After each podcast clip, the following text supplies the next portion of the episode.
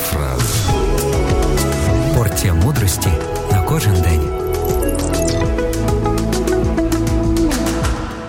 Ми живемо в світі, в якому відбуваються постійні зміни. І через це ми помалу втрачаємо здатність думати про такі речі, як вічність.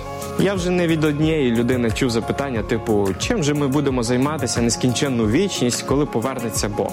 Хм, а що ж робить нас щасливими тут на землі? Я впевнений, що найбільше це моменти спілкування із друзями і близькими, яких ми любимо, яким ми довіряємо. Саме дружба робить цінним усе, що ми переживаємо разом. Саме так і наша дружба з Богом.